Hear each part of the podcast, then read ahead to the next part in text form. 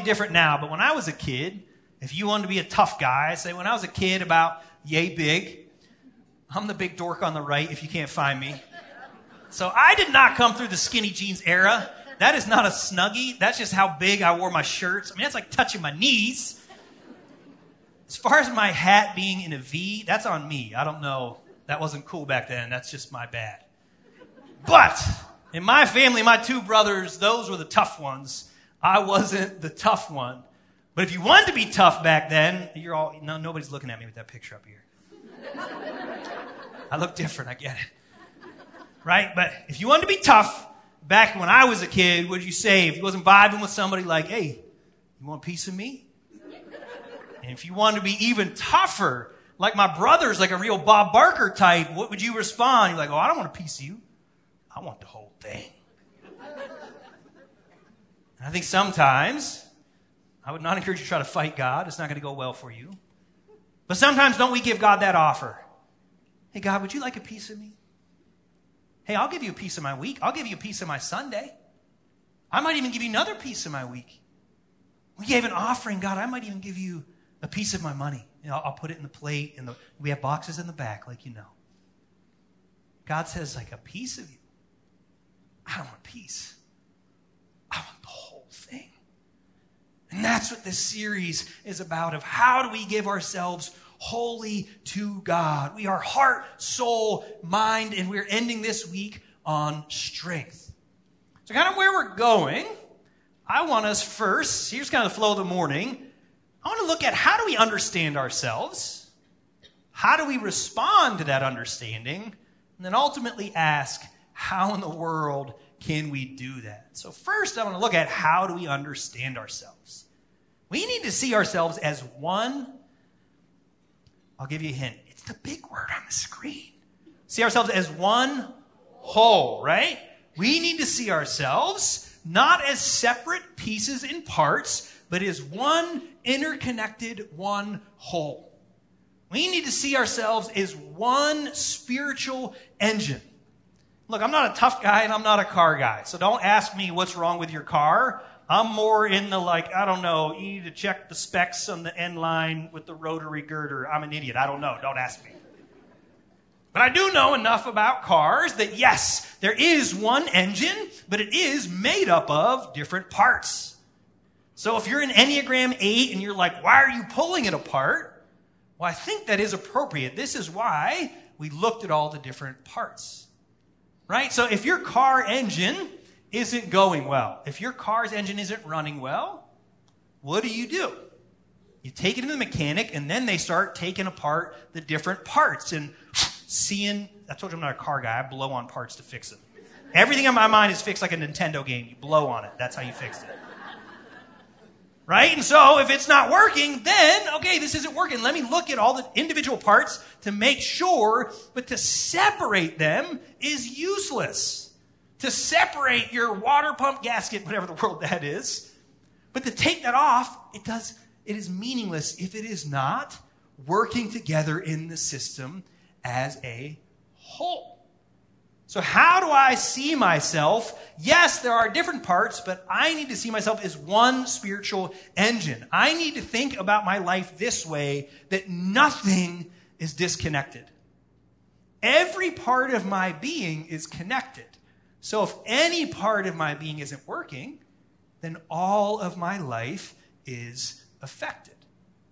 So as we go through this series looking at the different parts, we have to start there.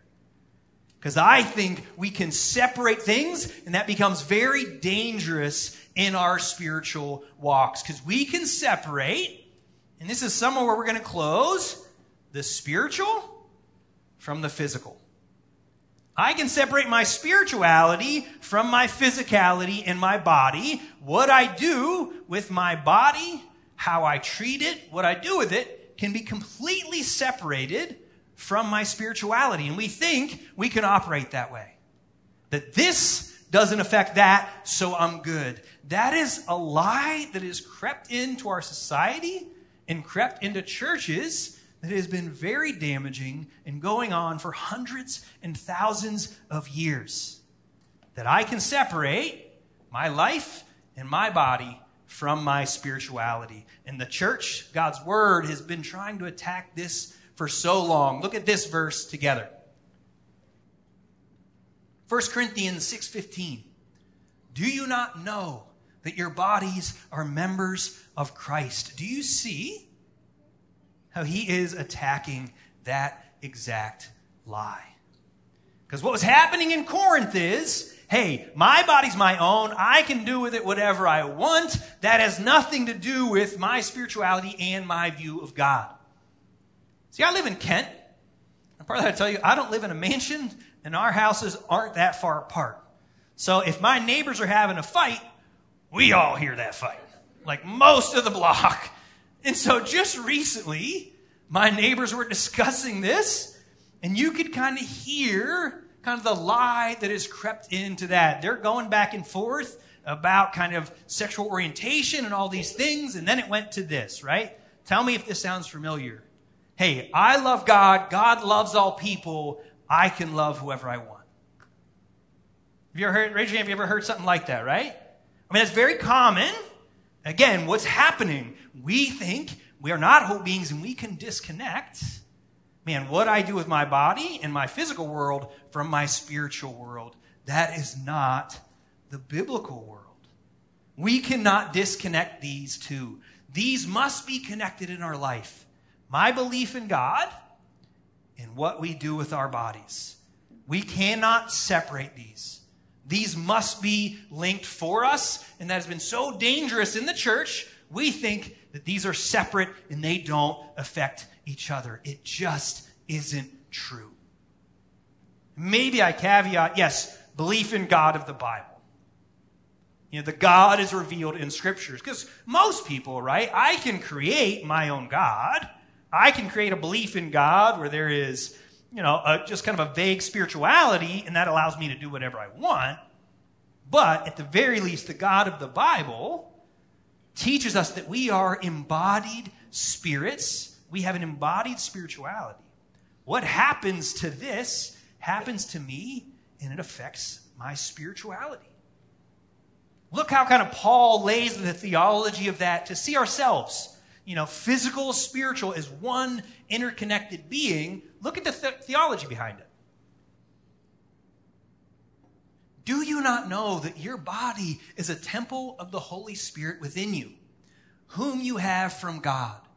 You are not your own, for you were bought with a price. So glorify God in your body. I mean, do you see that?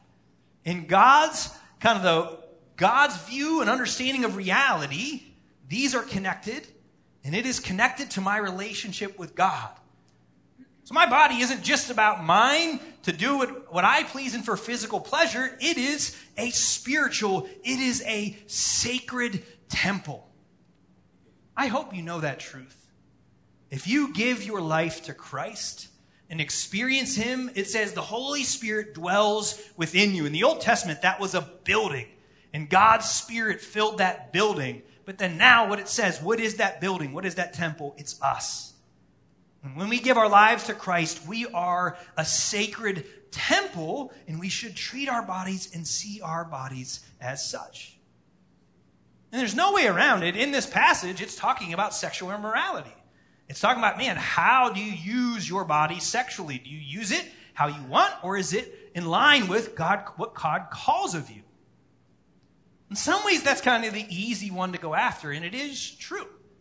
That's a big part of it. I can't divorce my sexuality from my spirituality because my body is me. It's all connected. But I don't want to just stay there to understand how much our sexuality affects it. It is so much more beyond that as well. Look at this, and as he carries on in Corinthians. But I discipline my body and keep it under control, lest after preaching to others, I myself should be disqualified. He's not talking about sex here. He's talking about being disciplined with his body. And he understands that's connected to his ministry. That's going to affect his ability to serve God. And in that, disqualified, I think that's more from like rewards, not disqualified from his salvation.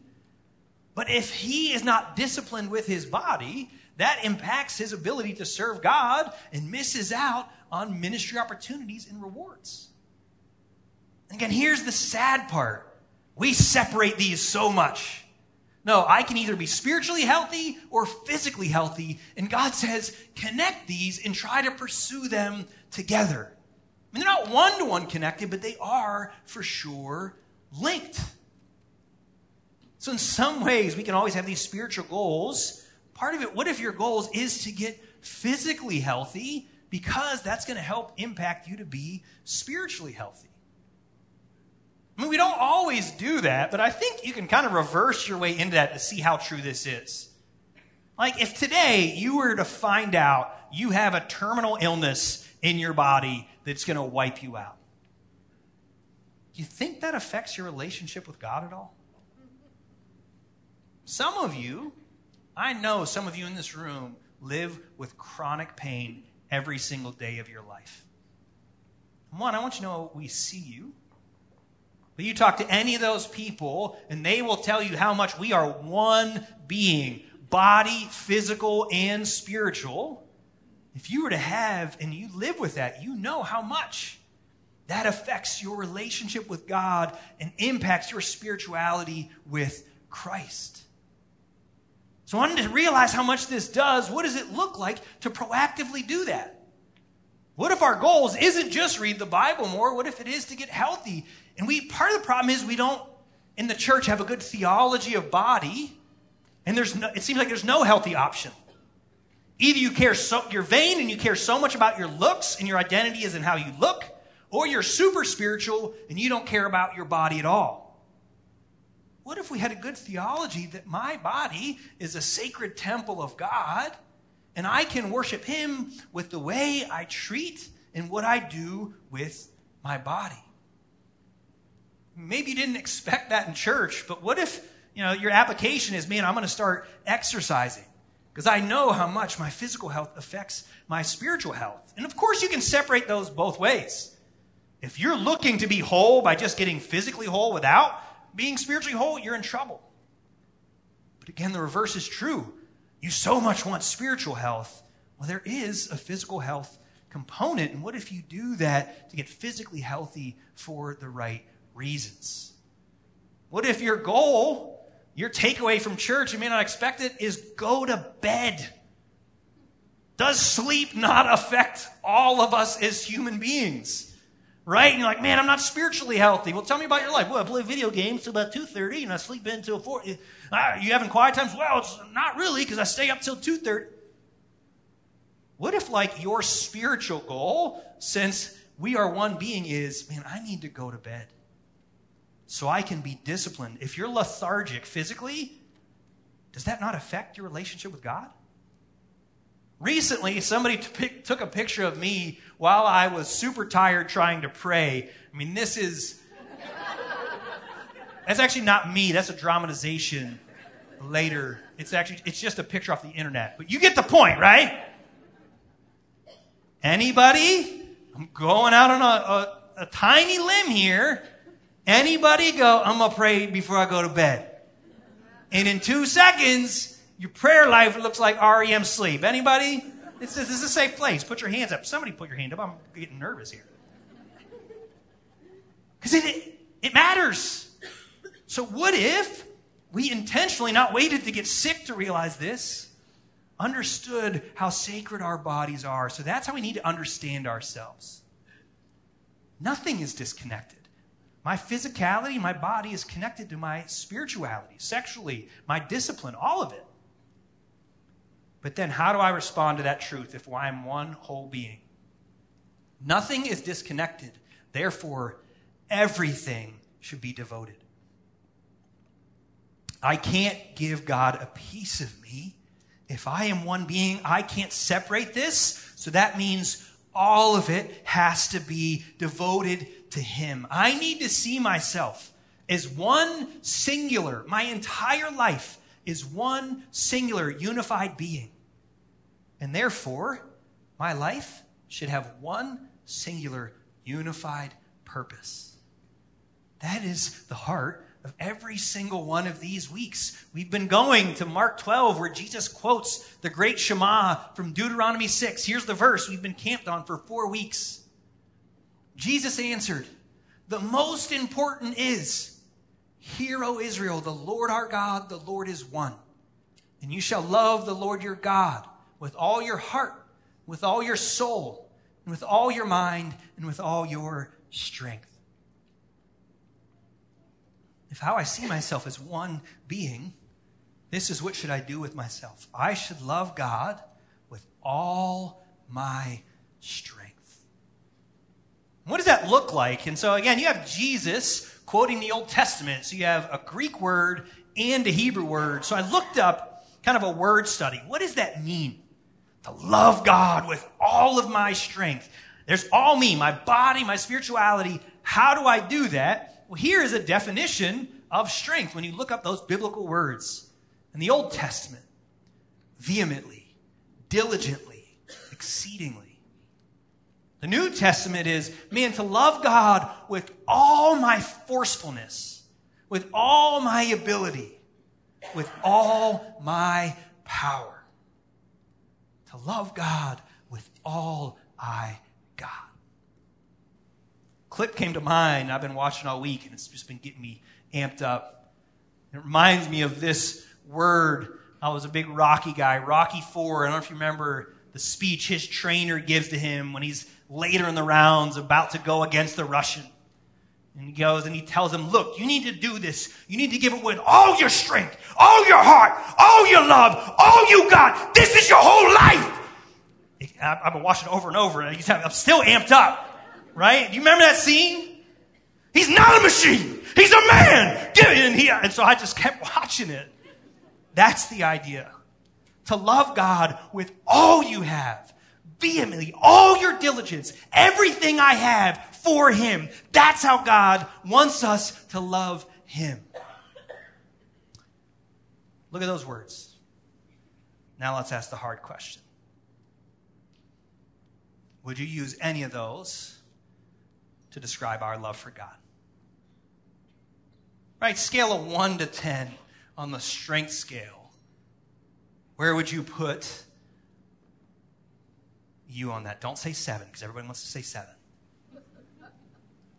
Man, would you say, I'm a 10? I'm loving God with all I got? Or would you say, ah, two, three?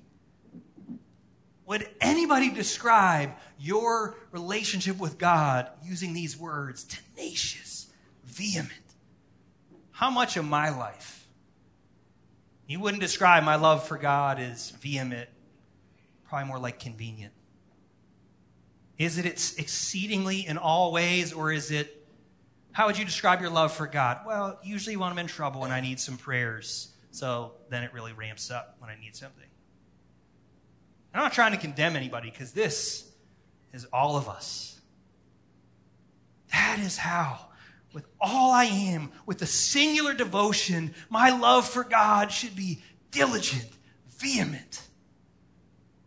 Is that true of us? It's kind of fun even doing more of a word study. Where's my English nerds at? Raise your hand. Again, this is a safe place. It's fine. You correct people's texts like it's EI, not ERE. And I know you're being honest because there's no reason to out yourself. There's no benefit unless it's true. Guilty, that's me. So, for all my English nerds, you're going to really enjoy this because this was kind of fascinating. So, heart, soul, mind. What part of speech is that? Those are nouns, right? Actually, when you get to this one, this word for strength, it is most plainly an adverb. The primary definition of this word is simply very. So, in some ways, it really practically reads, you know, with all your heart, with all your soul, with all your mind, with all your very. And you can see why the translators had to wrestle, because you can't put it there. And it can operate as a noun, but I want you to get the idea of what God's saying.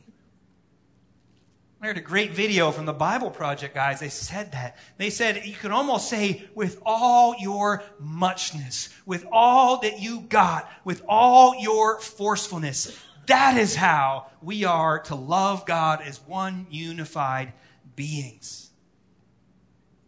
I was trying to wrestle through, man, how do you describe that? What is a good illustration? I was talking about my wife, and she mentioned, man, it's kind of like Rudy. I'm like, babe, did you just mention Rudy to me? Because that is so hot right now. Bringing in Rudy Ruettiger. Dang, girl. Right? And Paul goes to that over and over. He goes to kind of the physical athlete illustration because that's one of the few places where we see that kind of passion and devotion.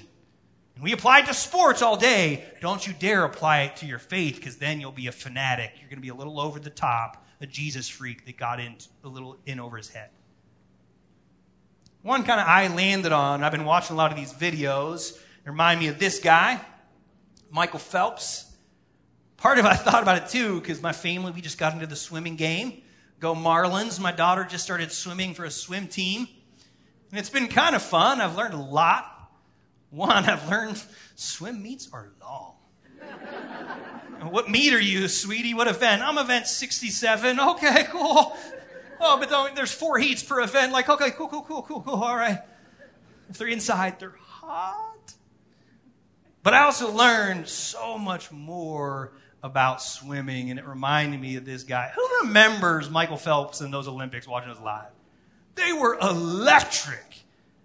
And he was, he's the most decorated Olympian of all time. And so to pump my, myself up for my daughter's events, I would watch old Michael Phelps clips. And I got into some, not just his swimming, but his singular devotion.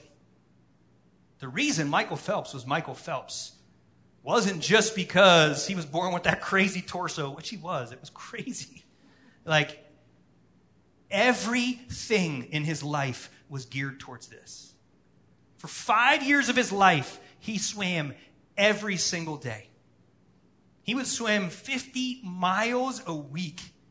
I mean, Christmas, Easter, birthdays. He never took a day off. And so that was just swim training. What if Michael Phelps, I mean, take the illustration with us, right? What if Michael Phelps said, but I'm going to do whatever I want with my body? Like, leave that out of swimming. No, he understood his body was his instrument. If Michael Phelps would use his body for swimming, would we not be just as devoted to use our bodies for our Savior? He got that. My body is my instrument. And then it's kind of legendary, his diet. I mean, he would eat 12,000 calories a day. He wasn't chubby. He still had like a 37 pack. It was crazy. But he knew because he was so devoted. That wasn't, it wasn't food to him. It wasn't his pleasure. It was fuel for his mission. That's how food was to him. It was fuel. He would force himself to eat because he was working out that much. Singular devotion, his entire life. I mean, you listen to interviews, the way he breathed, the way he ate, the way he meditated, the way he slept, the way he trained, because he had a singular goal and purpose. Michael Phelps does that for swimming, and we applaud. But yet, you would apply that not to swimming, but to your Savior, and it's like, hey, easy, let's not go overboard with this. That is exactly the way Michael Phelps went after swimming is the way we should be devoted to God. It's not just a piece of me. and everything in my life, all my money, all my time, my talents, my treasure, they're not my own. They are devoted to Him. Do we live our lives that way? Spiritually, physically, all of it is to honor Him. And that's an easy thing to say, but I want to flesh that out a little bit right? Oh, I'm devoted to God. Well, what does that actually look like and mean?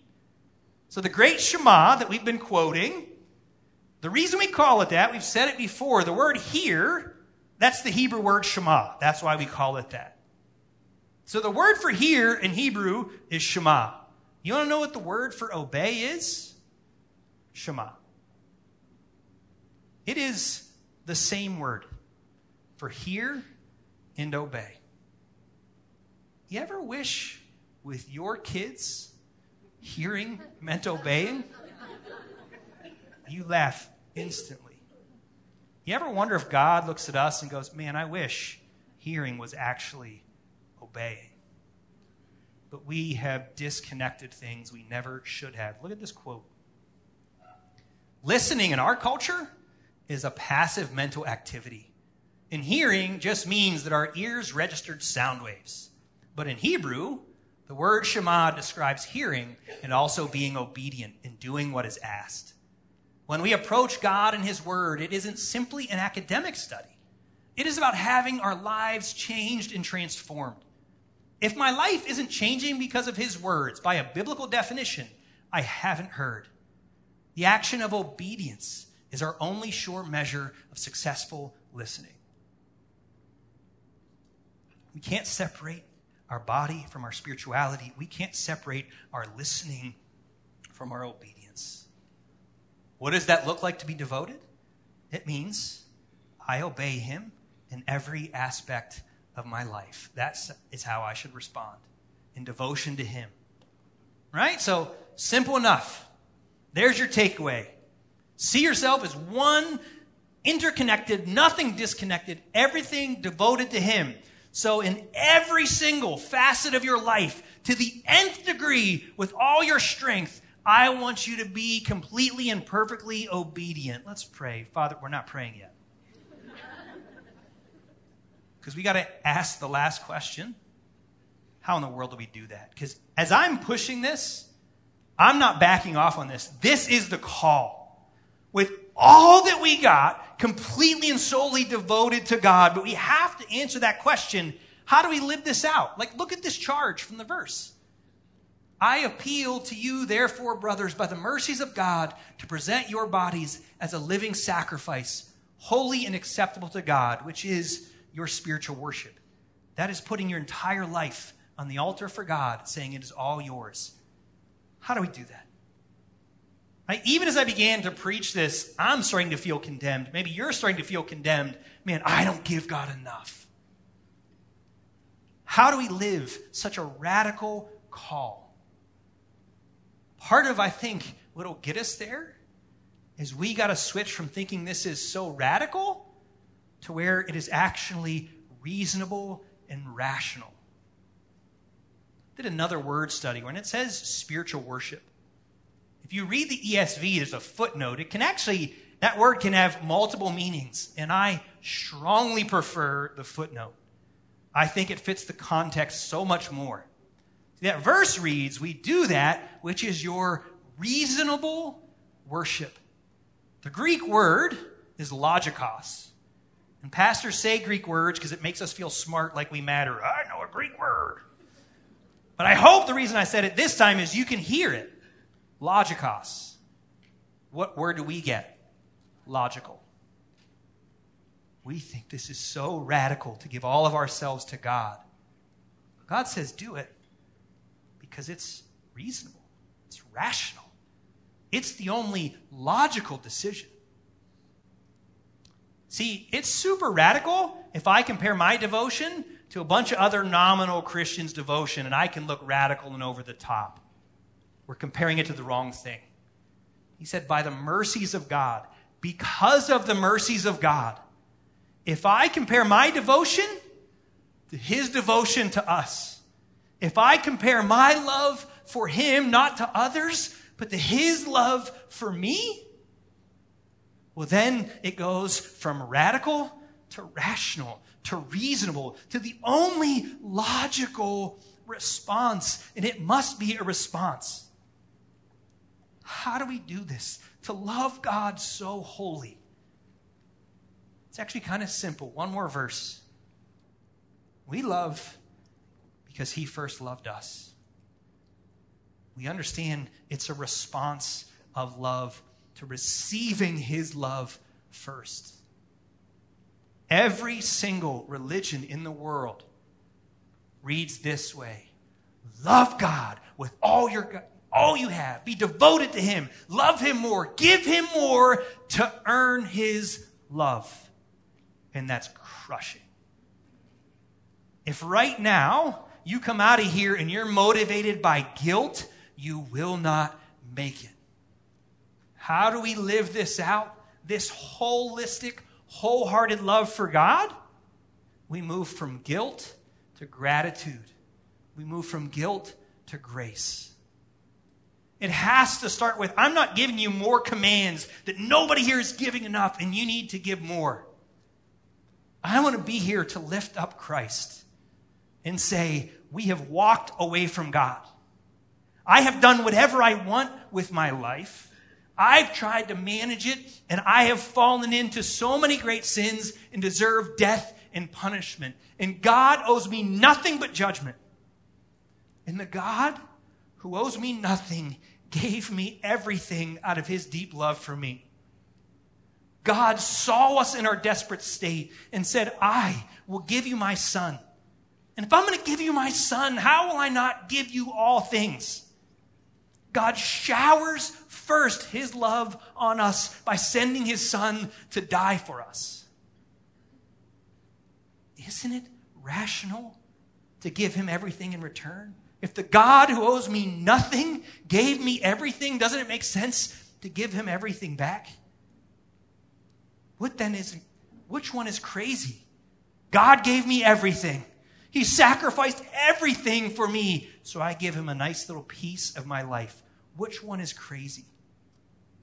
My life isn't my own. I just found out my mom's here. I just found out the age of that picture. That 12 year old punk that was walking on a road to death and hopelessness, God ransomed him. He ransomed me and saved me.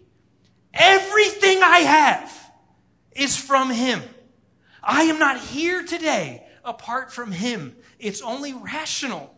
It's only reasonable if everything I have is his to give it right back. So I want to love God with all our strength and realize the only way we do that is understanding His grace to us first. Maybe you've seen these under the chairs. I want everybody to take one of these home. You can grab it now if you want, grab it on your way out. But part of that is a reminder of our call to give ourselves wholly to God. You see, it's white. Coming out of here, if you want to write maybe something from a certain week heart, soul, mind, strength maybe you write the verse, Mark 12 or Deuteronomy 6 4. Maybe God was just speaking to you. Maybe it's a relationship, a person. Whatever piece of you that you've been holding back from God, I want you to realize the insanity of it and realize the only rational response in light of what Jesus has done for me is to give it all back and post that somewhere. Put that in your workspace somewhere so you know even your work, all of it. You keep that, write whatever you want to remind yourself in light of the gospel, giving myself wholly to Him, all of me with all my strength.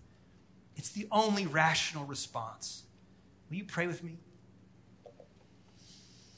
Father, I don't want to anyone to leave here condemned or guilty that we're not giving enough. Because you already have given us your love, we can't earn it. God, remind us all that you have given us in your Son. Remind us how we are fully loved if we would only put our faith in you.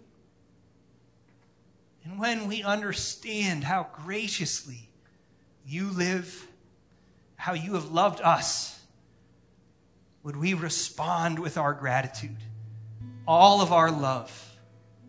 And we do that now. In Jesus' name, amen.